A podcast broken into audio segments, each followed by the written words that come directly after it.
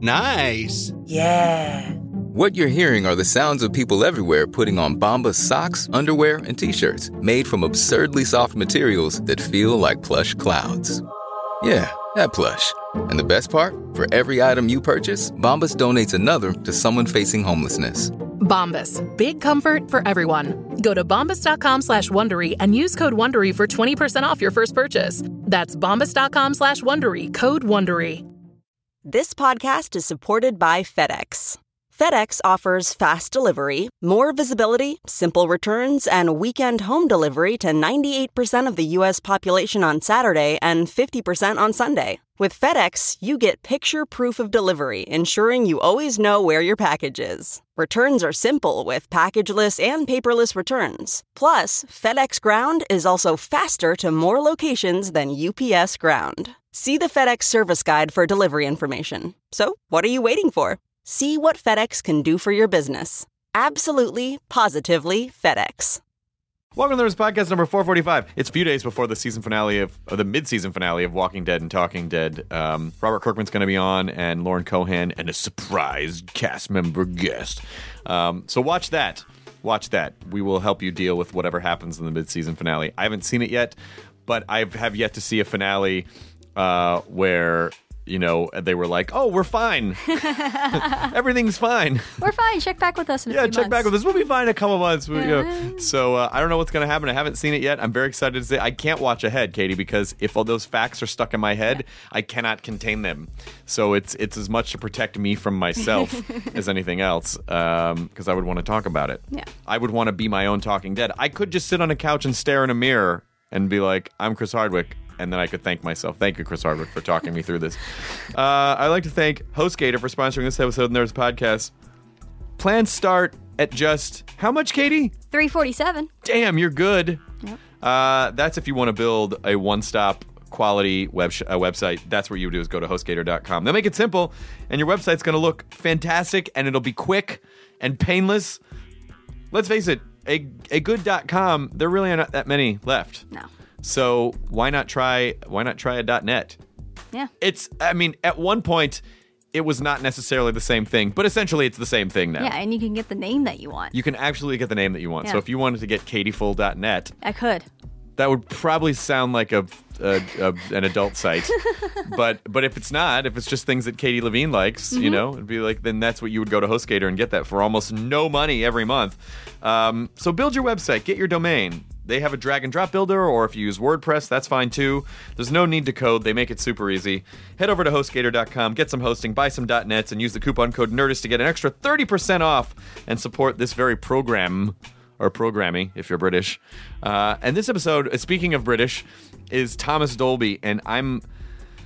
I am have always been a huge, huge, huge Thomas Dolby fan. That guy to me was like a beacon for young nerds because he sort of had that kind of like steampunk, almost you know, Yeah. Jules Verne time traveler, and and the and the technological stuff that he was doing was above what like he had these insane setups that no one else had. I mean, now you can just make stuff on your phone. Yeah. But he he would he had this this setup that was just hundreds of thousands of dollars to create these electronic sounds that he had. And you know, she blinded me with science. I know is the big the big hit, but there's so many other great Thomas Dolby songs. And like Aliens Ate My Buick was a, an album that I listened to a shit ton when I was in high school. um, and so I just I adore Thomas Dolby. And when we were doing the Nerdist TV show, I went over to England and I get to sit down with him and he basically lives in this house that is uh, next to a lighthouse. And he had a tour called okay. the Invisible Lighthouse Yeah. Tour, which was a very interactive tour that just ended. But if he does more, you should go see them. Uh, he did one here at Hollywood Forever um, that uh, that he did just a couple days ago here in here in Los Angeles. But he basically his recording studio is um, uh, a fire ship, like an old, Oh, wow. like one of those old little tugboaty like fire fireboats Yeah. that would you know put out other fires on other boats, and so it's basically parked sort of like how a redneck would have a like a Camaro up on blocks. he has a boat up on blocks, uh, like a British, like a Brit, like a blue neck. Would that be right? Brit- British? Yeah, the yeah. So uh, that's right next to these old, like Napoleonic lighthouses that on this beach that he lives, and his recording studio is in this old boat. And I got to go hang out with him there when we did the Nerdist TV show, and it, he's so awesome. And then we just went and had tea in Thomas Dolby's house. I just had tea with him, It's so British. and he has these like weird, crazy looking contraptions. It's very much. It's he very much seems like a mad scientist, but he's a lovely, lovely fellow, and he happened to be in town, and so here he is, uh, a guy that I have adored for many years. Uh, the Nerdist Podcast number four forty five with Thomas Dolby. Now entering Nerdist.com.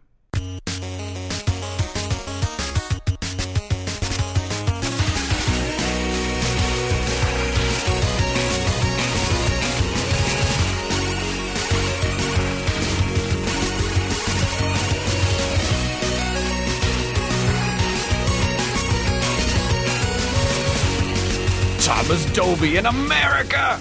I'm so excited you're here. You know I geeked out on you when I hung out with you at your house. Well, where did we last meet, Chris? Well, the last time we met was uh, I was over in England shooting some stuff for BBC, and we came out to your home on the beach next to the Napoleonic uh, tower apartments. Um, and we recorded in Those your. aren't very tall, right? They're tall. Okay. And then we recorded uh, in your lifeboat recording studio. That's we, We talked for about uh, a half hour, and then you made me tea, and it was it was lovely tea. Oh, good. So we, uh, I was glad to get you here because these guys are also on the show, and I, in this now we'll have some more time to to talk and chat. So uh, They couldn't afford to get us all out there. they really couldn't. no, they couldn't. It's BBC. Someone To has be to honest, our rates class. were insanely high. I don't know true. why we asked for a bagillion dollars. Well, we also asked for the Concorde to be reinstated and to be flown on that. and Didn't work out. So are you? Uh, is Invisible Lighthouse? Is, is, is the Lighthouse tour done for now? Yeah, I just finished a three month tour. How was it? It's great. Yeah, and I'm I'm a zombie. and I'm flying back tonight. Oh, you're going back to London tonight. Mm. When you when did where did you start the tour and where did it where'd you guys go? I actually started in Mill Valley at the Mill Valley Film Festival in the US part. I mean, I'd already done uh, I think 25 dates in the UK, Yeah. and then we went uh, across to Florida and then anti-clockwise, ending up back in California again, Oh wow. and two shows at the Hollywood Forever Cemetery. Yep. Oh yeah, uh, yeah. on Friday night, which was a lot of fun, and uh, yeah, that was the end of it. Which I you had asked me to do and I was going I had I said yes I would love to do that. And then my mom said it was the day before my birthday, and she was like, "Can we ha- do a birthday dinner?" And I was like, "Oh, all right." And then I ended up, and then my father passed away, and then I ended up having to go do that. So Sorry, here, I'm sorry to. Oh, that that's okay. That's okay. So I totally couldn't be there because of that. So I, Oh, apolo- I totally you have a apologize. very good He's just excited to use an excuse that's viable right now. I mean, it does. I do get to play that card. oh, for at least three more weeks. Yeah, Three weeks? you get three full weeks of excuse. I feel like I get a couple months. yeah, it's a couple months. oh no, not yet. Like I said before, Matt, you have no emotions. You have That's no true. place. to No, no, say. no. For a grandmother, you get a couple of weeks. For a father, Grandmother, I you get, get a couple a day months. and a half. You're a cold-hearted bastard. Eh, This is the sometimes. most lighthearted, dark conversation I've ever heard. yeah, I guess t- for the tone is just like we're talking about shopping. Yeah. that's really what we're talking about. So, uh, how how did- how was the show received? And how, Mill Valley is awesome, by the way. Yeah, yeah, no, it's great. No, uh, it's gone really well. I mean, uh, I I project the film and I do the soundtrack live, so I'm playing the score, the score, and narrating the film, and then I have a live foley artist on stage. Oh, that's awesome. Brad. He's got uh, trays of leaves and pebbles from my beach and so on, and he's got um, stuffed bird wings that he does that with, and uh, duck calls, and he does the ocean surf with a tray of ball Oh, wow. bearings and stuff, and he plays guitar as well. That's really Oh, cool. That's really rad. Is it all is it all instrumental? Are you singing or Uh, no, I'm singing. There's there's like six songs uh, related to the area uh, that you came to, um, ranging from Cloudburst at Shingle Street and Wind Power that I wrote in 1980 through to to the Lifeboats and uh, Oceanea that are from my last album last year. Oh wow! The, is it the uh, the Nutmeg of Consolation? Correct. Yes, it's the name of the boat.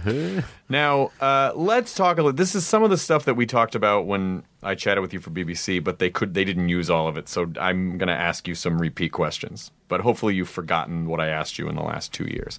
Um, where where did you start, and what was the music scene like when you when you started, and what sort of pulled you into the, the direction of? Because I want to hear about the. You had an insane setup. You had an insane electronic setup, pretty much before anyone else had an insane electronic setup. Well, electronic keyboards and synths were very rarefied when I started out. You know, I mean, it so we're talking mid '70s in London, and you know, I can remember um, hearing rumors that the Beatles and the Beach Boys had used synthesizers, but the first time they were credited on an album was was Pink Floyd. You know, would mention this mysterious VCS three. And to those of us that were into progressive music back then, this was the first time that a synth had been credited on an album. And that was terribly exciting. But they were very bulky and expensive and didn't stay in tune. And they were really the sole domain of super rich bands and rock stars uh, or university experimental music departments. and uh, if you were clever, you could hang out where the skips are behind the university music departments and find circuit boards that you could take home and solder together. Oh, wow. uh, you know, to make your own stuff. And so there was this sort of this underground electronic scene in London and uh, also up in the north of England. And this was while punk was exploding, you know, in notoriety, which and it couldn't have been much further from punk, but there was this sort of, you know, uh, alter movement going on um, of of um, you know electronic pop. Did traditional uh, musician, traditional bands look down on electronic music as like, well, that's not real music, or would they? Did they ever? Did everyone kind of think it was cool at the No, time? they thought it was not real music. They definitely thought it. I mean, i i- you know, it's interesting. Right from then through about the end of the '90s, there was this permanent tussle going on between sort of indie guitar, drum bands and electronic artists, and um, but it was sort of in a way, electronic music was legitimized. Well, by two things: one, one in the '70s, one in the '80s. That the move in the '70s was Bowie going to Berlin with Eno and he had been influenced by krautrock bands, you know, Tangerine Dream and Kraftwerk and so on. And uh, he was making pop records, you know, with all electronics, which were making it in the charts, you know, things like Sound and Vision and so on. So that was a big deal because Bowie had always been like a mentor, you know, to my generation, uh, sort of musically and fashion wise. And so the fact that he'd gone over to electronics after, you know, really at the peak of his success with Young Americans and Fame and stuff like that, you know, over here, he went to Berlin and did this sort of obscure electronic stuff. So that was exciting. The other key moment really was uh, when the dregs of Joy Division, who were really the perennial sort of indie band, uh, reformed as New Order and started making electronic disco, you know, dance music with things like, um, you know, uh, uh, uh, Power, Corruption, and Lies, which was the album that. Um, uh, you know that that their biggest hits came from, and they were using synths and sequences, and that was really exciting. There was uh, there was something that uh, I never thought about or heard about, and they showed it kind of for a second in the 24 Hour Party People movie, where they, it's did they do you think did uh, New Order write the songs on guitars and then transfer it over and like record them digitally? I think it was probably that they, they would get synth grooves going in the studio and then jam along on guitar because it's hard to jam with sequences. you Yeah, know, but yeah. but if you play along with guitar, you can do that. Yeah. And um, you were saying like the whole punk thing was going on, so like the electronic scene was like its own separate thing with its own separate shows and stuff yeah, like that. And yeah, oh, definitely, yeah, and, and you know, a lot of electronic music at the time was about the coldness and the alienation. You know, it was it was Gary Numan up there with lots of eyeliner, with blaring neon lights behind him, blasting out and blinding you, and it was it's really about coldness and alienation. Yeah. That wasn't me though. I mean, I was more into the the warmth. I was basically a songwriter that you know, ten years earlier, I would have been at the piano like Elton John or Billy Joel or something like that. But now there was the availability of synths that gave me a wider palette. But I came at it from a different angle. Yeah, yeah, and because like uh, and Gary Numan, he's with the Tubeway Army was still pretty like that was pretty guitar driven before he turned into just going solo with a lot of the digital stuff, right? Exactly, yeah, yeah, But it was really, it was really, you know, his performances on top of the pops that sort of, you know, gave that whole thing its liftoff. Oh, really? and then where does Jeff Lynne come in? To, where does he slide into all that stuff? He's everywhere. Well, I mean, uh, not really. He was. We had we associated him with a previous generation, you know, um, because the uh, uh, Electric Light Orchestra were a pop group that used orchestral instruments, used electronics. He's a brilliant producer. You know, did some pretty amazing things. He experimented with vocoders on Mr. Blue Sky and stuff like that. But it wasn't pure electronic music. Uh, you know, and so we didn't really associate with, with him. Did you have? Did you ever play with Bowie or hang out or hang out with Bowie? Yeah, I played with Bowie at Live Aid in 1985. Oh my God! Was it the first time you had met him, or had you met him before? No, I met him four days before Live Aid. Um, you know, he, he they announced Live Aid, and it all happened very, very quickly, as you probably know from the documentaries and history books. But he was in England at the time shooting a movie called Labyrinth. Yes. he acted in at uh, Pinewood or Elstree Studios, one of the you know studios outside London, and his regular touring band were not available, and so he asked me to help him put together a band in a hurry. And at the time, you know, I think he thought it was going to be a promotional opportunity. So he had a current single, "Loving the Alien," which is sort of lost in the sands of time, which he wanted us to play because he so he'd be promoting his current single. But as he got focused on it, he realized it was bigger than that. It wasn't about that. It was about the anthems. Yeah. And so he kept changing his mind about what songs to do. And this band that I had, you know, that, that all had grown up adoring him, hanging on his every word, we knew all the songs, but we never got to rehearse them, you know, because up until the night before Live Aid, he was changing his mind about what songs to do. Um, but he was very debonair and gentlemanly about it. And it was odd because there was a BBC documentary called Cracked Actor that you may have seen, where it was just him as the thin white duke at the height of his uh, of, of his addiction and so on. There's this famous scene from it where he's got this long, long stretched limousine, and he's in the back, this tiny figure, and he's got a carton of milk, and he's completely strung out, and he's going, "There's a fly in my milk. I'm, I'm like that fly." and and I was expecting the cracked actor, you know, but instead it was it was like Edward Fox, you know, this sort of guy. The one time that he was like the cracked actor, we took a helicopter into Wembley Stadium, and it was only a ten minute flight from from uh, Battersea, but and he's terrified of flying. And during that time, his hat was pulled down over his head, his chain smoking. He's going, "Can we land here, please?" No, Smoking in the helicopter? yeah, yeah. And the pilot was going, "That's really bad for the avionics." Mr. Bowie, could you extinguish your cigarette? It's bad for my avionics. Sod off. He'll be a lot nicer when we land. He's going to be a lot nicer. I mean, well, especially at the, by that point, he had already broken way mainstream, and I guess uh, from what I've read or what I understand was he had come out of that period of like Let's Dance and all that, where and he wasn't really happy about that explosion of his his pop career. I'm not sure point. if he was ever happy. I mean, the guy's naturally uh, so uncomfortable. He's got to move on to the next thing, you know, and, and carve out the next chapter. So when you when did you start kind of finding you know going from tinkering with electronics to finding what it was that was your sound? Because you for me, you as a guy who was so enamored of what I didn't realize at the time were sort of you know nerdy heady things. Your persona was very much this kind of like nerdy mad scientist hmm. guy. Hmm. And so I loved watching you as much as I enjoyed the music. Hmm. So was that was that just a, a, a natural extension of who you are or do you do you feel like, you know, did you sort of search for the persona or where did what happened? You know, and when I started performing as a soloist, I looked at sort of pin-up uh, pop stars like Adam Ant or Sting or Simon Le Bon, and I thought, well, I'm I'm never going to compete in those stakes, so it's better to draw something out from inside me. Now, I'm from a very literal literary background. My father was a professor of classical archaeology at Oxford University. Oh, my mother taught calculus. uh, you know, there's there's more PhDs in my family than I can than I can count, and uh, a totally non-show business background. You know, if we were watching an old film as a family, six kids in the family, we'd be watching an old movie, and if the orchestra welled up because somebody was about to break into song, we, everybody got embarrassed. Tea, darling. But I was I was like sucking it all up like a sponge. I'd be up on the coffee table, you know, trying to copy Fred and Ginger's steps, you know, and, and singing along with, with some, you know, pathetic, you know, song. But um, so I was I was really drawn to that showbiz side, and, and, and I'm basically although I'm basically introverted, I have this sort of exhibitionist streak that comes out from time to time. in front of is is it activated when you get in front of like a because it's it's funny that people you know I find sometimes that I'm uncomfortable with people one on one, but I could there could I could there could be ten thousand people in an audience and I would feel totally fine. Well, a 10,000 person audience is very anonymous in some ways. You know, it's like it's surreal, I think. You know, I think a small audience is a lot harder sometimes. You can see individual faces. And, and yeah, I mean, I'm, I'm, I'm less socially able, you know, and, um, when I'm just with, with one person or with a few people.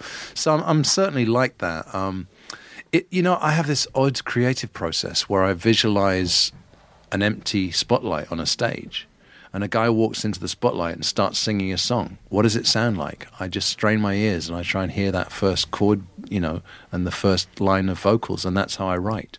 So it's like I work backwards from, you know, there needs to be a stage, and I work backwards from the stage, and what are we going to fill that space with? Yeah. When was what was the first song that you remember where you really started to feel like, oh, I, I think I'm onto something. I think there is a there is an there is an active vein, there is an ore underneath this that I really feel like I can mine for a while. Yeah, well, was I mean, you know, it was in the early days as a songwriter. I guess a lot of songwriters like this. It was bits and pieces of things. It was an intro here, it was a chorus there. You know, I couldn't really string it all together. But I think I sort of learned my craft as a songwriter when uh, I when I was still not twenty yet. I toured the U.S. as a keyboard player with a band called Bruce Woolley and the Camera Club, and we were supporting Lene Lovich, who was a bit of a punk diva, a sort of punk cabaret diva back then, and was she was on the Stiff label, you know, so she's label mates with you know Elvis Costello and Nick Lowe and people like that.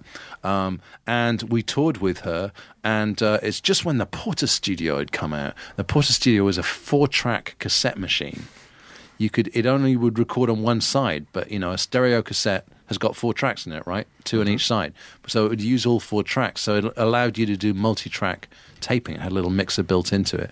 So I had this in my hotel room on tour and a little drum machine, and I was writing songs, and I was very impressed with Lene. I was trying to write songs that I could give to Lene that she would be interested in covering, and I wrote a song called New Toy. And Lene covered it. I played on it, and it went in the charts. And so that was really the start of everything for me. Well, when did you decide? I think I want to be the guy. I think I want to step out and be the solo artist. Uh, you know, I, I so that attracted some attention in the industry, and as a keyboard player, I was starting to get hired for sessions. Uh, I I made cassette, I made these cassettes, and I sent them around record companies and publishers, and was getting nowhere. And it, I nearly got a deal, and then it fell through on the day before, and I was badly in debt. And I left London and hitched a ride to Paris in the back of a chicken lorry uh, on the ferry, because I got a, a friend of my school friend of mine was working as a busker, you know, a street musician in, in the Paris metro, and he showed me the ropes and he taught me how to how to busk. And so I spent six months in Paris, uh, you know, playing Dylan songs for Japanese tourists. um, but in the midst of all of this, I got a call from somebody in England saying. Mick Jones wants you. He wants you to do a session. I'm thinking, The Clash! Yes! and it turned out to be the other Mick Jones. Uh, also a Brit in a band called Foreigner, and who I'd never heard of actually, because they were not successful in the UK. And I heard their music, and it was this sort of, uh, you know, hardish rock, you know, radio rock, AOR. And they summoned me to New York, and they l- would leave me all night in the studio just to fill up tracks. You know, it was the days of you know two inch tape, and they'd say we got these five tracks, these seven tracks, and they'd go away and come back in the morning Wow. to see what I'd done. And it was the first time I'd spent a lot of time in a recording studio, so I would just be experimental. They gave me like a menu, like a takeout food menu of all the synths that I could rent. So I go, Oh, wow. hmm, well tonight I'll have an OB-Xa and I'll have a uh, uh, a four voice uh, Polymoog, and and I'd just call these things in and I'd just play around with them. Did you know what they were at the time? Yeah, I knew what they were, but I, I'd read about them in magazines. I'd never had my hands on one, and uh, and so I just messed around. Uh, are you familiar with a song of theirs called "Waiting for a Girl Like Wait, You"? of course. Yeah. Okay, so that was a ballad, you know, when they came. Yeah, yeah, yeah, yeah. Is that you playing? Yeah. Oh, that's So, uh, awesome. well, and the intro before that, which is like this sort of ambient, almost like Eno-esque, you know, floaty intro before that. And and I'd dreamed up this technique. Do you know what a mellotron is? Yeah. Okay, so a mellotron has a, a recording of a note of, let's say, flute. You know, a flute plays an A. You record it for 15 seconds. When you play the key, a little tape recorder plays that thing, right? So "Strawberry Fields Forever" is the Yeah. famous example of that, right? Paul so has, I thought Paul has the Mellotron. yeah. So I thought that you could uh, you could create a sort of a, a studio mellotron by recording a single note of synth on each track of a multi-track tape recorder, and then use the faders on the mixing console, push them up and down to play chords. Oh, that's Oh, Right. wow. So I'd always wanted to do this, right? So I got a mini Moog and I recorded a bunch of notes, and then using the faders, I pushed them up and down, and I recorded the intro to "Waiting for a Girl Like You." And, I, and I, you know, I really didn't think that. I thought they'd be upset that I'd spent all night doing this, you know. but they came in and said, "That's great. That's we're going to go with that. That's going to be the single." You know. Do you So- get any writing credit on that when you create no, that? No. no, because as as a session player, you, you know, you you're hired for your ability to come up with interesting parts. So, Oh, that's really that's really He's like fascinating. he's like Vic Flick, but with a with a synthesizer. and so, uh, so did you do the did you do the whole album for them, or did you? What, yeah, well, they actually they hired me for a night, but they liked it, and they said, "Can you stay and do the rest of the album?" I said, "Well, at that price, certainly. And It's more money than I've ever earned in my life, you know, playing music." And so I play. I stayed for a month, did the whole album, and went home with a pocket full of cash, with which I recorded my first album. Oh wow. So I just uh, and I owned the tapes for those. So, and then you know their album came out. I had this Lena thing that had done well, and the record companies were coming to me, and I had a, an album pre-made, and I said, "Well, this is this is what you're buying into," you know. So I was able to write my own ticket. what year was that? 1980. Oh, that was eighty. Was was she blinded me with science on that album? No, no, no. no. No, So well, so it wasn't initially. So the album came out as the Golden Age of Wireless, and it, and it was critically very well acclaimed, and it sold about three copies. and, um, The critics, the three critics. But what was going on at the time was um, uh, MTV was starting to get into the big cities, you know, starting to be influential. And I thought I'd like to have a crack at doing a music video. So I wrote a storyboard for a music video about this home for deranged scientists and all the rest of it. And I wanted to hire this guy, Magnus Pyke, who was a BBC staple back then. And I took it to the record company and they said, hmm, interesting, where's the song? And I said, ah, I'll bring it in on Monday morning. and I went home for the weekend and wrote She Blinded Me with Science. And it was like, I needed to, or else they wouldn't give me the budget to make a video. That's Wow. so. So you had the stage before you had the song. Yeah. but it just but writing the story, like writing the visual story first, and then going, oh, I got to fit something that makes sense with this with this story. Right. I mean, I remember backwards. storing it, storyboarding it, at- and I was on the couch, and I had this doctor that was like cross-examining me, and then I started like drawing this this Japanese assistant in a lab coat, and she blinded me with science. and then for the came out. rest of Magna- Magnus Pyke's life, people shouted science at him on the oh, stage. guy, it's like Why are you doing that? he was so upset because he would just, you know, he, he people would come up behind him, you know, on the sidewalk, Science! Him half out of his skin. And he, he was incredulous because he felt, and he said to me, you know, it would appear that your bloody MTV video is better known over there than my body of academic work. oh yes, as an academic, he probably wasn't too keen on that. Uh, well, you know, I I mean, with all respect to Bill Nye, you know, it's like you, you know him as a as a character, a personality, and a celebrity. You know, you don't really look up how many theses he's been had published. Right, Yeah. right. Well, I know at that time, or at least from what what I understand, from what I've read, um, that so much of the music that essentially drove new wave and, and pop culture at the time came from England because a lot of the American a lot of the American artists were like music television that sounds dumb. But the British artists like you know you guys and Duran Duran and Buggles and Trevor Horn all those people were like whoa this sounds really interesting. Like you guys were super experimental with it and so that's why that first that first essentially new wave of music was like Brit Brit British pop music Yeah, I think we were just quick to jump onto things. I mean, things generally spread, ideas spread faster in the UK because there were at the time, especially, there's only two or three ways that you would get your information. You know, There's two, there were two music music shows on TV. Top of the Pops and uh, the Old Grey Whistle Test, which is the late night stoners thing, you know. So you, you know, you would get, uh, you know, you get um, Electric Light Orchestra on Top of the Pops, and you'd get Genesis on the Old Grey Whistle Test, and it wasn't in the newspapers at all. So the moment there's a good idea, it was all over the island, all over the country in no time. You know, the nightclub owners, the journalists, the T-shirt manufacturers, everybody would jump onto something. So we we we didn't have our own MTV at the time. There's no cable in the UK. But here's the thing. If you were unavailable, if you're someone in the charts, you're unavailable for Top of the Pops, they would show your video if you could prove that you're off touring somewhere or whatever. So suddenly, after Top of the Pops was already getting quite staid by then, it was always the same thing, you know, screaming kids down the front, the mm. flashing lights, the mm-hmm. mirror balls, etc. Not very subversive, you know. But if you said, if you're someone in the charts, they booked you for Top of the Pops, you say, well, unfortunately, the band's touring South America this week, you know, but here's a video. The BBC started showing videos. So, you know, to an extent, we were aware of MTV, but it, part of it was like a ruse so you could get something cooler on Top of the Pops wow. than just them doing it in the studio. Yeah. Oh, Well, yeah, because I don't. I know people made videos before. I mean, there there were definitely videos being made before MTV, but I but I don't know where. Like the Beatles did Rain for Ed Sullivan because they weren't around to do it. They made Okay. a quick video for Rain. Black and Sabbath had a couple of videos too. there were videos, and a lot of them were concert. Beatles were first, guys. Beatles were first. but uh, but I, but I guess there really just wasn't. There just wasn't. I don't know what they did with videos before then. Before you know, Top of the Pops and MTV. I think they were just promotional. Like maybe just sent them to I, I don't know, record labels or something. Yeah, I don't know how they use them anyway. I mean, there's a lot of shots of you know up the guitarist's trouser leg during the solo.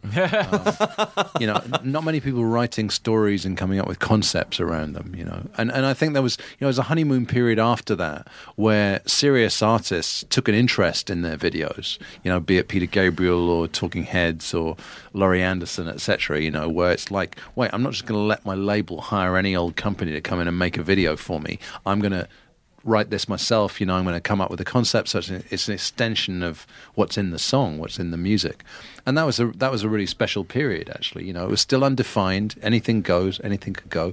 There were gizmos coming out. You know, like Harry boxes and blue screen stuff and so on that you could get creative with.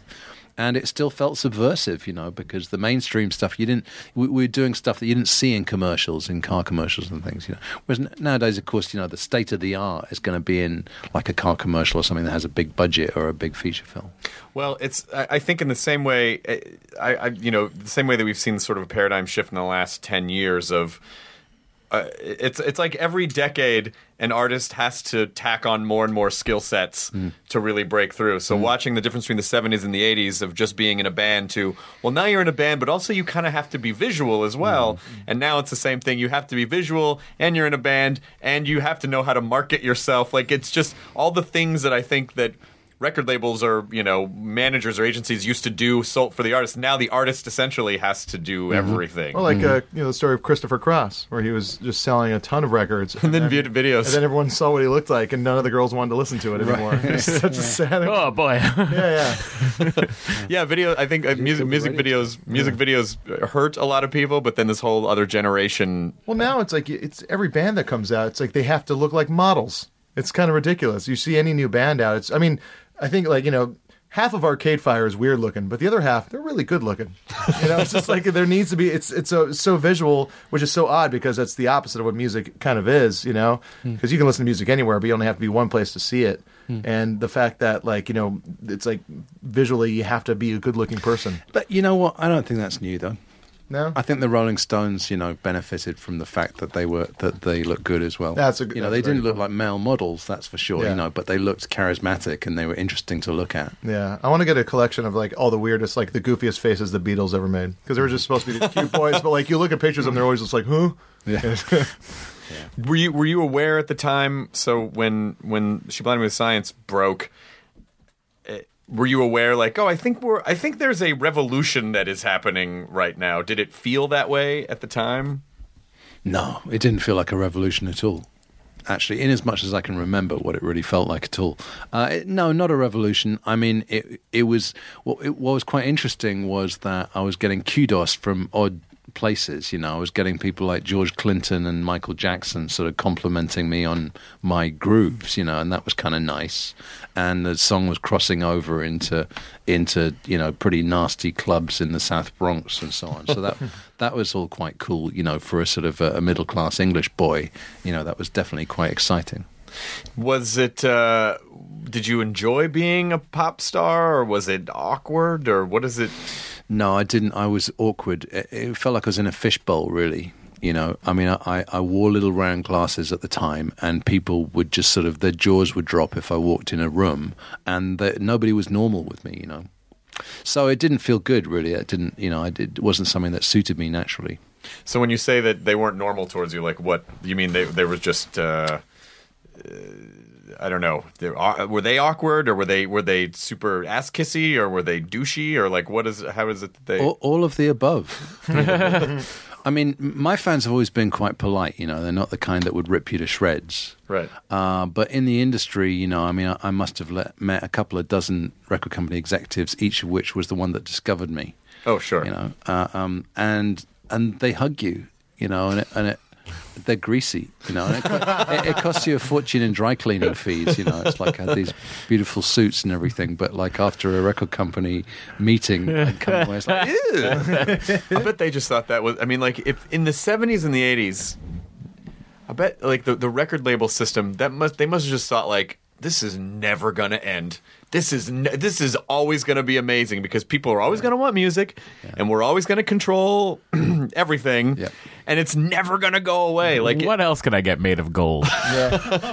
No kidding. No kidding. Well, I mean, and they it was true because there was only one way to get music out to the public. I mean, it was a, it was a process, but it started with you know a pressing plant, fleets of trucks, and manufacturing relationships with retail stores and malls, relationships with radio programmers. I put relationships in quotes there.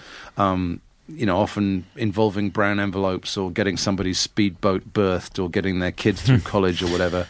And basically, they could pick or choose. You know, they they got thousands of tapes through the door, and a guy would sit there and listen to them and, and pick something out, and they pluck pluck out you know 50 artists and that would be the public's choice at any given point in time. You know these are the 50 artists we will give you to choose between. And each one of them we've invested a million or more dollars in to put them in the studio and get them on the road and you know print out their satin tour jackets and all the rest of it.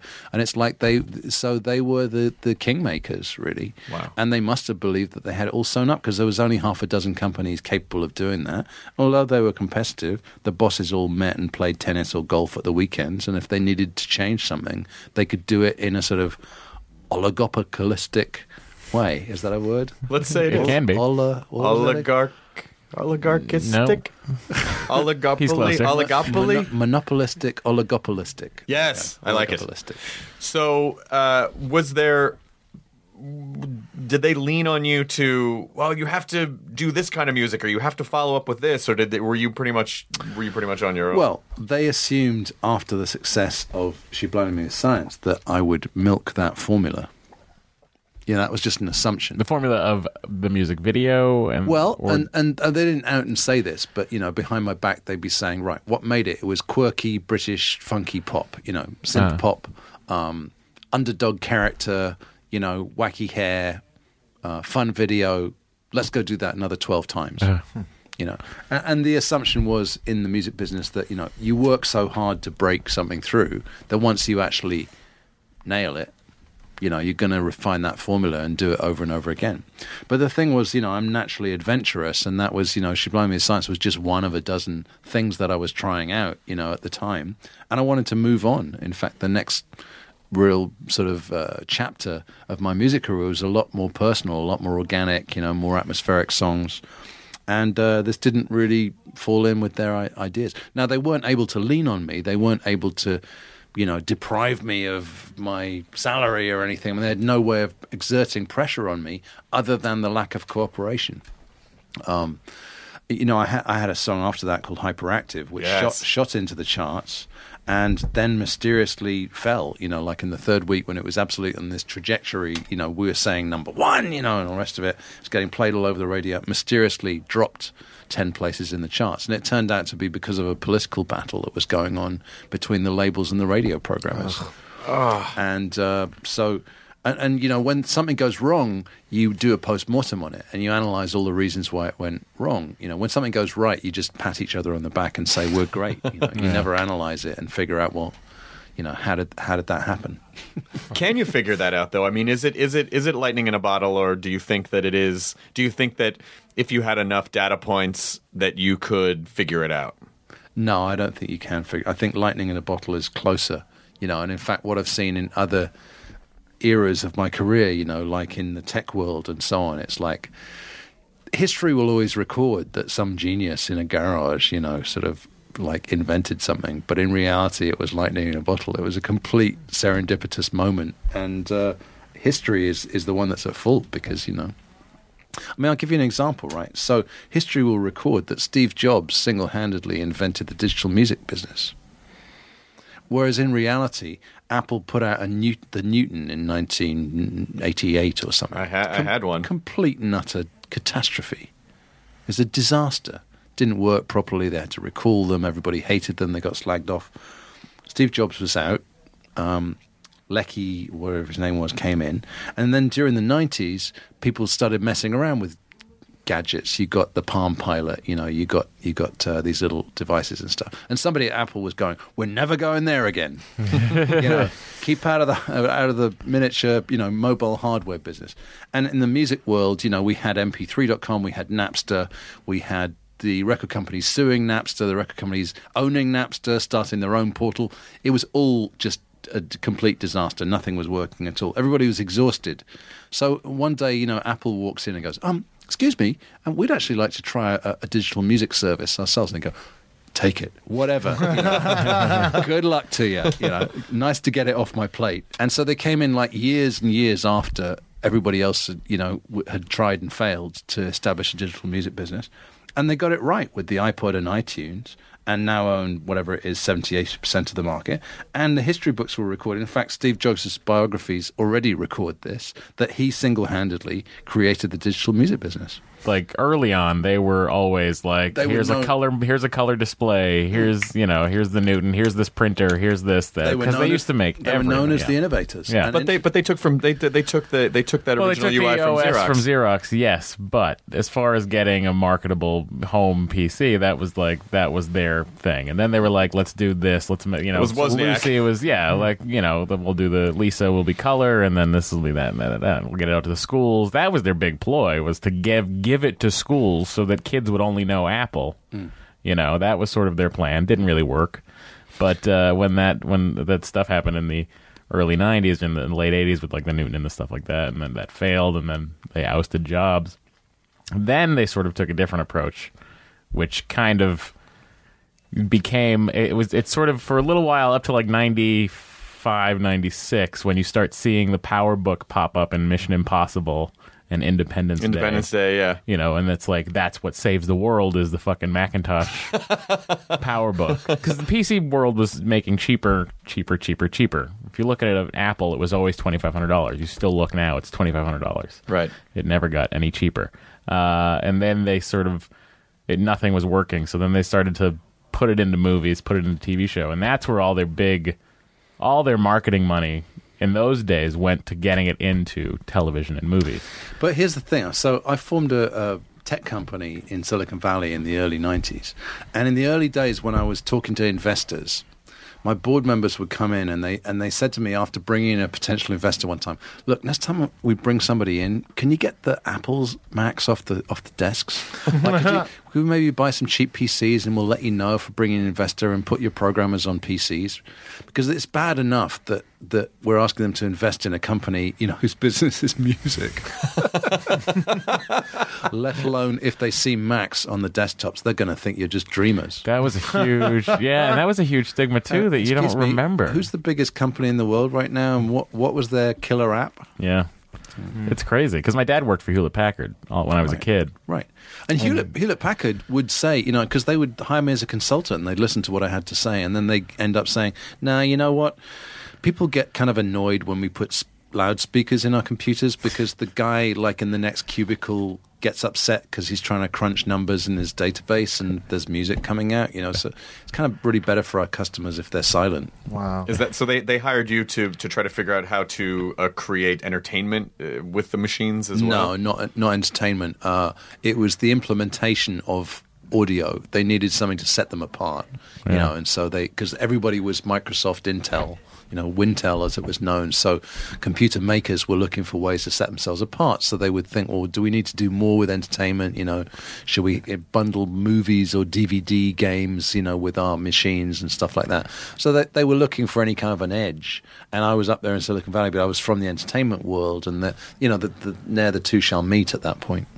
And so, did you actively seek to consult, or did people start approaching you because like, oh, I think Thomas Dolby knows? Um, a little bit of both. Uh, you know, I I, uh, I got an offer from uh, Interval Research, which is a research company founded by Paul Allen, who was the you know Sure. the other the other Microsoft founder, and uh, it was it was in the mod in the mode of Xerox PARC, you know, and it was very close, same street actually. But they hired me to basically try and come up with some interesting interactive music applications. So I had a little team of ten programmers, and we basically we came up with apps that are just like what you'd buy on your iPhone now for ninety nine cents. You know, like here are some blobs, you move them around, and you remix music, and you send it to your friends or whatever. we were doing that, you know, on on the web basically in the middle of the '90s, and of course nobody wanted to pay for it. What would happen is we'd take it to Netscape or Yahoo or AOL, and they, some middle management guy would look me in the eye and he'd go, "Wow, this guy's gotten VCs to fund this cool game." And I'm going to make sure that we have it, and I'm going to put the Yahoo logo on it and pretend it's ours. And his VCs are going to pay for the whole thing. I'm going to look like a god. Oh, Jesus. So basically, you know, we, we had millions and millions of eyeballs because we had these great deals with all these people, and we were using our own funding to pay for it. It was the most disastrous business model, and it should have gone up in smoke at the end of the '90s, like you know most other ridiculous dot coms did. Um, but we had one deal out of when the dust settled out of all of this. We'd made a little synthesizer that was as small as you could make it, you know, smallest footprint, bits and bytes shaved off here and there, so that you could download it in a web page. So it would basically let you click on things, and it would down, come in your browser. It would download and install itself as a plugin. And because we've made it really small and efficient, it was exactly what the world's largest mobile phone company needed to play ringtones in their phone. So along came Nokia and said, Hey, could you send some engineers out to Finland and see if you can shoehorn your little synth into our phones?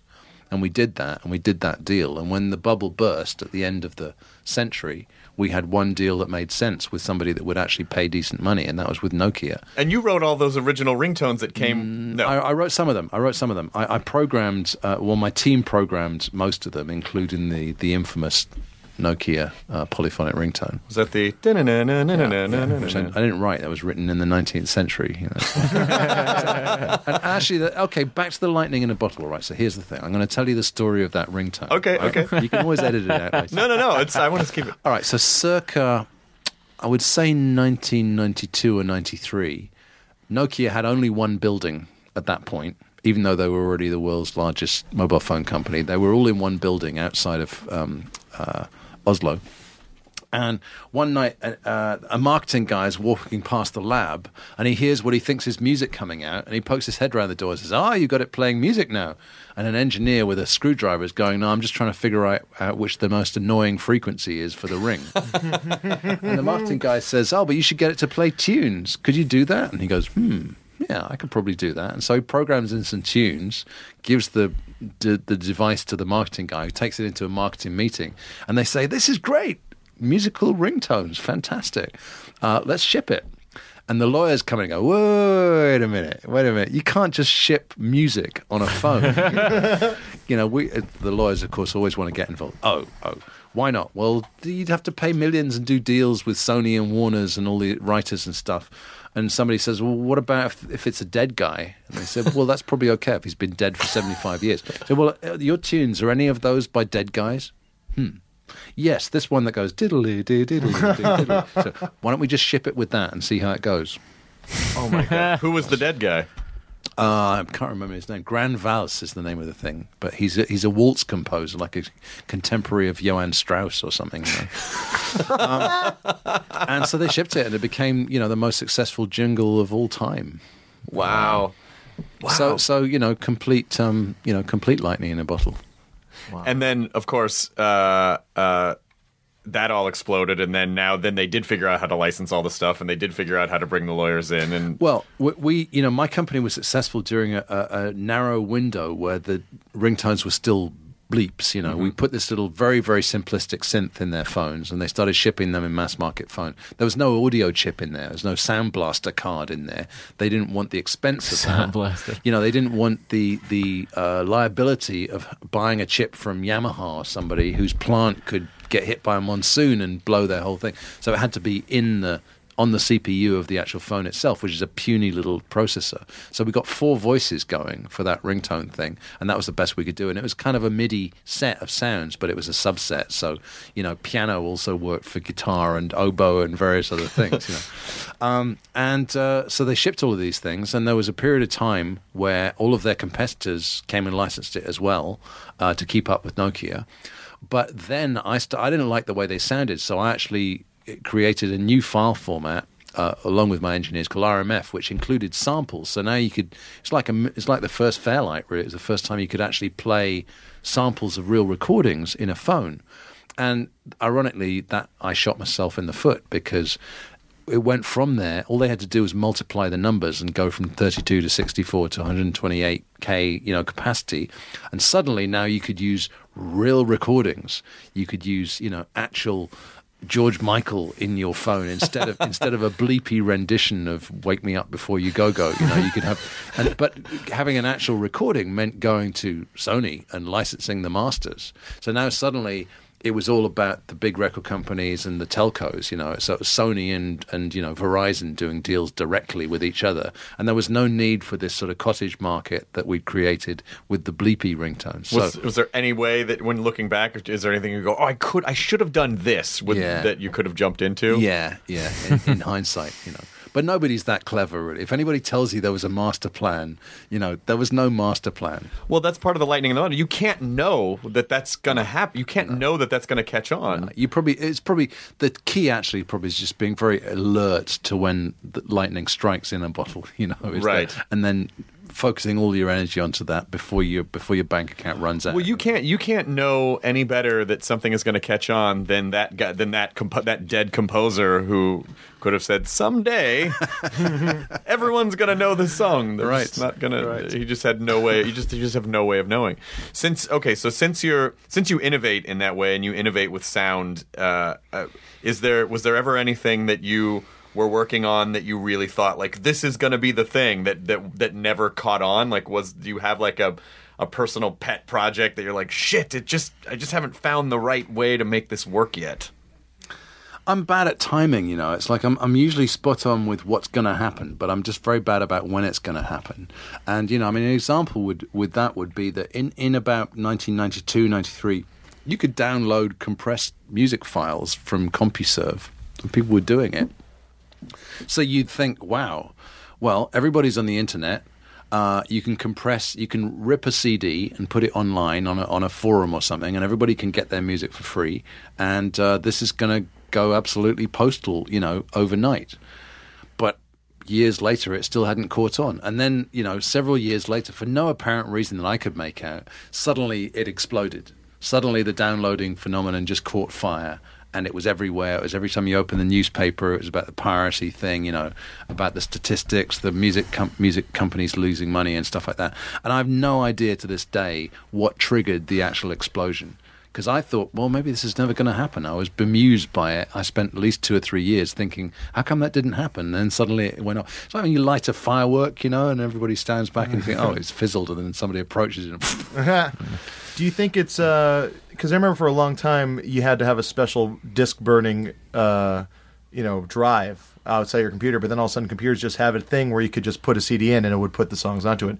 Do you think that's what finally made like now everyone's pouring music onto their computers digitally? I don't know. I don't know if that's I think what it might have been a generational thing. I think it was maybe the right age group sort of coming of age around 97, 98, 99 and then kind of going, well, I don't want to fucking pay for music. I, I think before that, people were, st- I don't know, and and maybe, and then those those young people creating a, a much easier, more viable delivery Hmm. service. I because I, because I always think the idea needs the right platform. Yeah. Much in the same that you know everyone's trying to figure out digital content and how do you monetize digital content and how do you, you know, and and I still feel like the right platform hasn't really come along yet. Yeah. Much in the way that podcasting was essentially just, um, you know, weird Ogg Vorbis super early adopter niche file formats and until iTunes was like, here is an easy delivery system for all this shit over here. That it just the right idea needs the right delivery system. And Yeah. those are two kind of a lot of times two different events. Yeah, yeah, no, that's that's certainly true. And uh, if you look, I mean, going back to Apple and iTunes for a second, if you look back, you go, well, they had it all wrapped up because they had the shop front and they had the hardware, you know, the the sexy hardware device. And but the thing is, I mean, they weren't the only company that had it wrapped up like that. You know, in the Wintel world, there were others that had it, seemed to have it, you know, mm. ambushed and still didn't succeed. You know. I had my Winamp player, and then I could get the different skins on my. Why I remember that one? Yeah, I mean, great. And, and, uh, you know, I, can I remember thinking the iPod I, when the iPod was in. I was in college and I was in a uh, internet technologies class. And we were talking about the iPod, which was coming out the next day, And I was like, this is the stupidest thing I've ever seen in my life. I have a hard drive right here with all my music, plus this awesome book of CDs. I, I can remember, you know, when you're in Silicon Valley, you do a lot of meetings, you know, over over a Starbucks or something. I can remember on separate occasions uh, a guy sitting down and telling me about cells of social activity, you know, where basically people are connected to each other. So it's sort of like email, but instead of it being a private thing, you're sort of connected to all of your friends, and so you have these cells, and it would grow and grow and grow. And I'm like, hmm, hmm well, sounds intriguing. You know, I can remember that as a day. I can remember another time when a company told me about community TV channels, about the idea of having a, a channel with 10,000 different shows on it, you know, so that even your lo- your local polo club could have their own little channel on it and stuff. And and in, in both cases, it was at least five years, if not more, before you heard about any actual product that was making an impact in that in that particular sector. Oh wow! So are you? How active are you uh, on social media? Does it? Do you? I'm averagely active for somebody of my age, I think. you know, um, I I write it myself. Uh, you know, I, I would be embarrassed to have somebody else do it for me, which some celebs do. You know, it would never feel right to have somebody else do it. So I do write it myself. And I mean, I use it for promotion, I have to say. You know, I'll write something saying, only a few tickets left for tonight's show at the uh, second show at the Hollywood Forever, you know. And, and sometimes I just do things for fun, you know. Um, uh, Facebook is more like I used to blog a lot. I've kind of cut that back because I do more spend more time on Facebook and Twitter and things like that. And my only regret actually is that you know back in the day, even before blogging, when it was like f- online forums and things like that, people wrote really in-depth analyses of my songs and lyrics and things like that. And now it's down to 140 characters. And so, Were they know. were they right, or did that? Did anyone ever get it, or were you? I like, didn't no, mind if they were right or wrong. You know, I just liked the fact that the intelligent people were indulging in analyzing this stuff. You know, and they even wrote fan fiction type things. Where they take characters from my songs, you know, Europa and the submarine, and they write their own little, you know, things where they just took off on on the the the mythology really of of my songs. When did you go online for the? When did you start going online? Well, I was online from the 80s, you know, with a TRS-80, you know, uh, Radio Shack with acoustic couplers. And, I had a TRS-80. and, and you know when you were on tour in those days that was the only connectivity you had other than pulling over the tour bus with a pocket full of quarters you know by a phone booth you know Who else is out there at that point? Because it almost kind of feels to me. It almost sounds like you know, it almost sounds like uh, you know you're. Vespucci or something just out in the sea, and then you there really was just not a lot of people with ships at that point. No, Like, there oh, weren't. Oh, there's a guy way over there. Hey, what's that fucking no, guy no, talking no, about? no, it was exactly like that. Yeah. And one night I got into a chat with Barry Manilow. oh, I love that he was techie. yeah, yeah, it was. He was very techie and he was hilarious How did you know? How did you guys find each other? Like, because he was called Barry Manilow. I write the blogs that make. Everybody else in there was like a tour manager, you know. I remember like the, Oh, just, wow. just hearing about the early days. So was this on? Uh, was was this on one uh, any particular for, like where were you going? Was it were they news groups or was it forums or? I'm not sure if they had that kind of construct yet. Really, you know. I, d- I mean, no, I don't know what it would have been in. Was it those like a chat relay?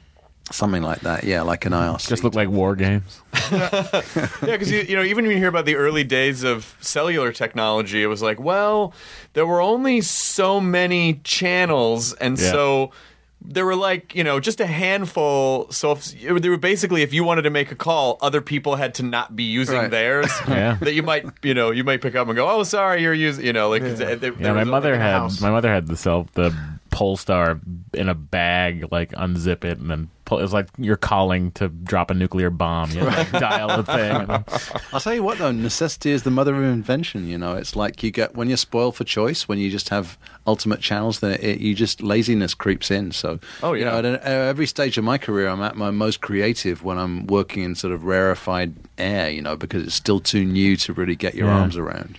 It's interesting to me that you're you're such a technological guy, but having been to your house, your house is is not.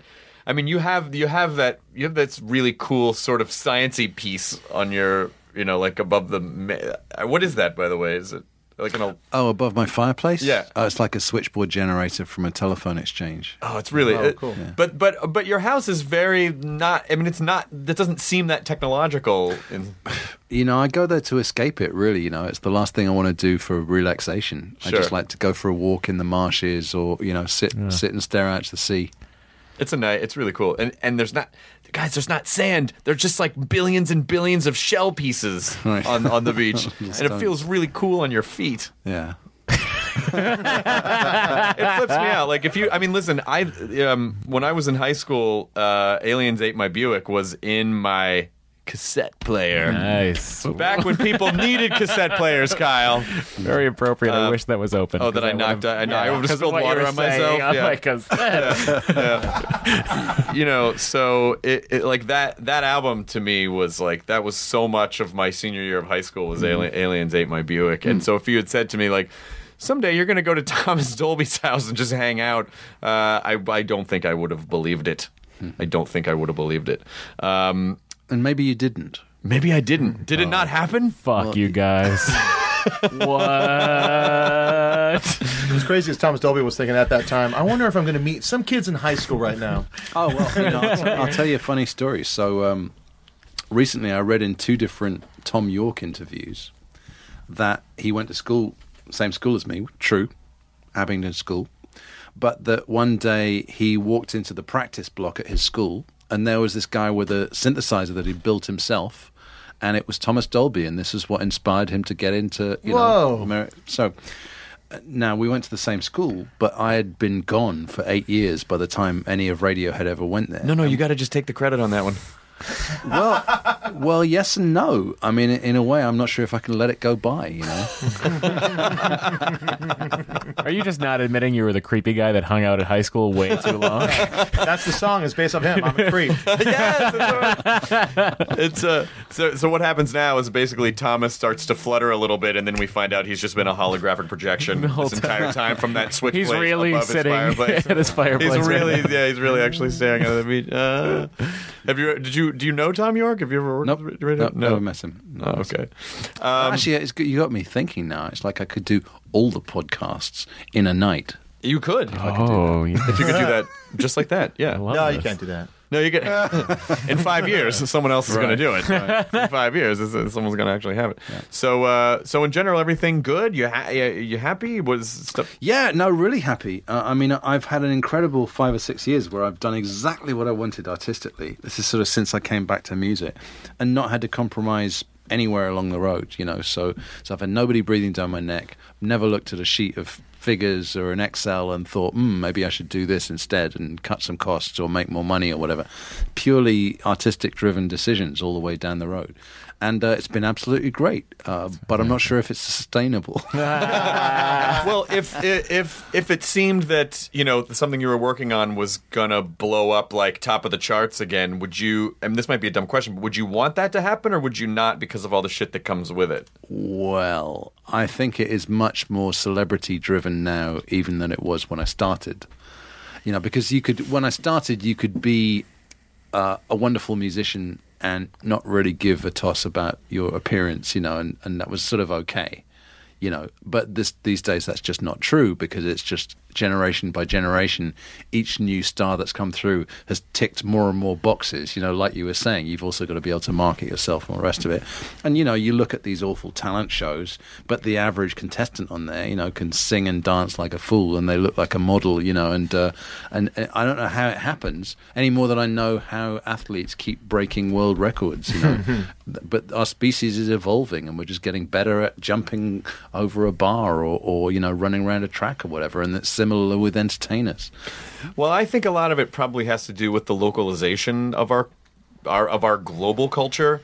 Is that it's it's I, I assume that a lot of those people were out there before, but there was just no way to find them, and so now you could you know you could live in any you could live in sub-Saharan Africa, but if you had an internet connection, you uploaded the right video, hmm. then all of a sudden hmm. they're gonna find you know like people are gonna.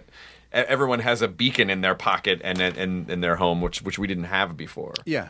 Yeah, no, that's that's certainly true. But I mean, I think the the ante has just gone up and up and up in terms of the technical ability. Yeah. And then the other thing is that you know, the main consumers of music, whether they're paying for it or pirating it, are you know hot young people that are you know looking to mate with somebody. I mean, that's just a fact. it's always been that way, and and the primary performers they're going to pay any attention to is going to be people they want to fuck. Yeah, that's true. I'm a 55 year old bald white guy. You know, you know, I mean, so I'm sort of ruling myself out. I mean, by rights, I should be producing. I should be in the back seat, you know, out of the limelight. yes, but so, you just walk outside Sunset Strip. Say mm. you're a 55 year old bald white guy. No problem. no problem. I still do believe though that that that content has a lot more say necessarily than it used to. That the right piece of content at the right time. That it doesn't matter who you are, what you look like. It'll. I mean, I think people are more. Ex- even as even in as much as the like the American idolization of our culture, I still believe that um, so much because we're a niche culture and so much weirdness has been embraced that I don't think it I don't think it necessarily I mean maybe to maybe to go that pop star track like the you know the Britney or the Gaga track maybe but I still think you can be you can look like whatever but if you make a cool thing then enough people are gonna you know you can reach enough people directly and it still can it can still can work Yeah, no, I think you're probably right. And I think also things, things, uh, you know, it's like swings and roundabouts, really. I mean, you know, I'll give you a good example. So there's this band in the UK that I, I used to produce, Prefab Sprout, Mm-hmm. who I adore. And I did two and a half albums for them and, and loved those albums. And they're fronted by a genius songwriter called Paddy McAloon, who is very, very reclusive and very reactionary, and his health is not that good. And he lives in the far north of England and uh, he's gotten very ornery over the years, and his stuff has become more and more rare. But he doesn't really do interviews very much, and because of his bad health, he's put on quite a lot of weight. He's got you know white hair and a beard, and he wears these sort of strange um, uh, dystopian specs and things like this, and um, he's five years ago, if he was reviewed, people might sort of say, yes, but have you seen Paddy recently? But now he's gotten to a point where he's viewed as a sort of mythical character. and, and a really interesting thing happened. Um, he, he recorded a new album, and there'd been a tribute site called the Prefab Sprout Project where fans had been, because he hadn't been putting much out, uh, fans had been doing tribute versions of his songs or writing songs in the style of, right? Most of them were pretty average, pretty bad. There's one guy on there who's actually very talented and sounds quite a lot like Paddy and is able to write songs, you know, that actually you could almost imagine would be a Paddy B side. So here's what happens. So Paddy records a new album, hands it into his record company, and a secretary in the company leaks it to SoundCloud. So now there are 10 original Prefab Sprout masters out on the internet flying around, and word goes out that they've been leaked. But somebody else says, no, that's the Prefab Sprout project. That's not really Paddy. Oh. That's a tribute thing. And it becomes very, very hazy, you know, whether this thing is real or not. And so this legend has grown up in the last six months of this legendary album that's going to come out. Have we actually heard the real thing, or do, was what we, you know? It's almost like you know Elvis has left the building, hmm. and now Paddy has been photographed once or twice up in his native place, wearing a white suit with a cane, dark glasses, you know, standing by a stream, and he's like the Yeti. I mean, he's he's, he's become this mythical creature, and in Britain, we don't have very many of them. We don't have very many indigenous, homegrown sort of weirdos. You know, what we're really good at is recycling great grooves that we steal from Africa or Jamaica or Detroit or wherever it is. You know, we put a bit of a cool twist on them and re-export them to the rest of the world. And you guys all think it's original. Uh, but in fact, the se- our dirty little secret is that we have very little indigenous music. You know, so here is a true indigenous original that you know dwells in the hills of County Durham, and people are suddenly very, very excited about him. Oh, that's Wow, really that's, that's really really cool. That's an awesome Yeah. story. Yeah. Uh, so we'll check out the prefab sprouts as well. Um, well, it, this has been so much fun, and and I, I hope that you get some rest. I hope that you, I hope that you just you can go home and stare out at the sea for a month or so. Yes. What do you what do you what what's next? Well, I'm, I've got to edit um, video from my tour. So I just finished three months of touring, and, and I did the film. And then in the middle section of the show, in the, the end section, I played songs. The middle section of the show, I interviewed local celebs. And they might be musicians, they might be writers, sound designers, and so on. Just just people in each city. That's what I was going to do. All right. Well, Yeah. I did it. no, I mean that's what I was going to do with you. What you asked me to do. that I had. I'm just breaking your balls. My balls are broken. Okay. Um, so, uh, so we, we filmed these interviews, and they included people like Reggie Watts, Yep. Nice. like um, Walter Murch, legendary sound designer who did all of Coppola's stuff. You know, won an Oscar for Apocalypse Now, and did the Conversation and um, American Graffiti and stuff like that. Uh, through to Storm Large, who came on stage and did a version of Key to Her Ferrari. Uh, uh, through to in in Hollywood, I, I interviewed two film slash TV composers, Michael uh, Giacchino, who is does Yep. most of J.J. Abrams stuff, uh, Star Trek and Lost and Alias and so on. Lost. Wow. Got paid every week for that. Genius. No, but he is amazing. I loved I love the Alias theme too. Yeah. Like that guy writes really cool he stuff. does, he does. And Dave Porter, who did Breaking Bad, which featured two of my songs. Uh, and uh, so I just interviewed them on stage and talked about. So it's kind of like what I'm doing is sort of a bit like inside the actor studio, but for the sound and music world. Mm-hmm. You know, where that show gets a different kind of interview. You know, out of a, out of a, an actor or a director. You know, than than you'd see on you know Letterman. And so I'm going to try and make a show out of it. So I'm just going to edit these videos and put them on YouTube as a series, and uh, see if I can get somebody to back me to go do it uh, for real. Oh, that's a really cool idea. Very cool. Yeah. Y- yeah. You, I, I'm pretty sure I heard you in the in the A1 car wash, right, on Breaking Bad. Yes, hyperactive. Yes, hyperactive. Yeah. Which, by the way, is a really fun. So I hope this doesn't upset you. It's a really fun song to do karaoke because it's Uh-huh. it's the song so energetic, and I love the the videos. I, the video is still burned into my brain of the sort of puppety like Mm-hmm. Yeah, your, yeah. your body's all. Um, and now I now I can't get and now it's what what's in my head is uh, I just want the key to Yeah, her right. Ferrari like that that fucking album. Now I'm gonna have to go. I'm gonna go back and listen to Aliens Ate My Buick. Singing more of his songs. How am I doing? How am I doing? Um, but uh, it's good to see you, and and you know we've sort. it- It's been fun to kind of become email pals with you, and anytime you're over here, please let me know, and I would love to take you out to a meal. I'll do that, Chris. That would be great. And thanks for having me on. Of course, yeah. Good to see you, Thomas Dolby. Enjoy your burrito, everyone. Cool. Where's in, where's enjoy your burrito coming? Is that like your catchphrase? It's a That's all. catchphrase that. Uh, Are there actually burritos here? Because No. if so, I could murder one. do, you want a, do you want a burrito? well, I'm, I'm uh, Lisa and I are going to grab something before I have to go to the Oh, uh, okay. before airport. the airport. Yeah. Yeah. um, Enjoy a Burrito, just really quickly, was uh, when Jonah first moved to Los Angeles, he was broke, and he used to like to go to this one burrito shack, and the only good part of his day was eating that burrito. And halfway through, he would get really depressed because he knew he was about to be done with it, and then the burrito would be done. And Real dark time. yeah, Real dark time. and so he said he said what he ended up having to do was to learn to enjoy the burrito as it was happening. And so on one of our first episodes of the podcast, 445 episodes ago, we he told the story, and then it sort of became this mantra. And at the end, we said, "Oh, enjoy your burrito." In other words, enjoy the present as it's happening. And so that's that's Yeah. the way that we end the the podcasts now because we we live so much in the future and the past, and never really just kind of like in the moment. So that, in the that's So I put it in the most simplest of terms: food. enjoy your burrito. In my household, uh, we have burri- a burrito moment. um, because once with small children, we, you know, we had three kids, and, and one, we used to, when we couldn't be bothered to cook, we would go to Tres Amigos and bring back burritos. And uh, at one point, this happens with small kids.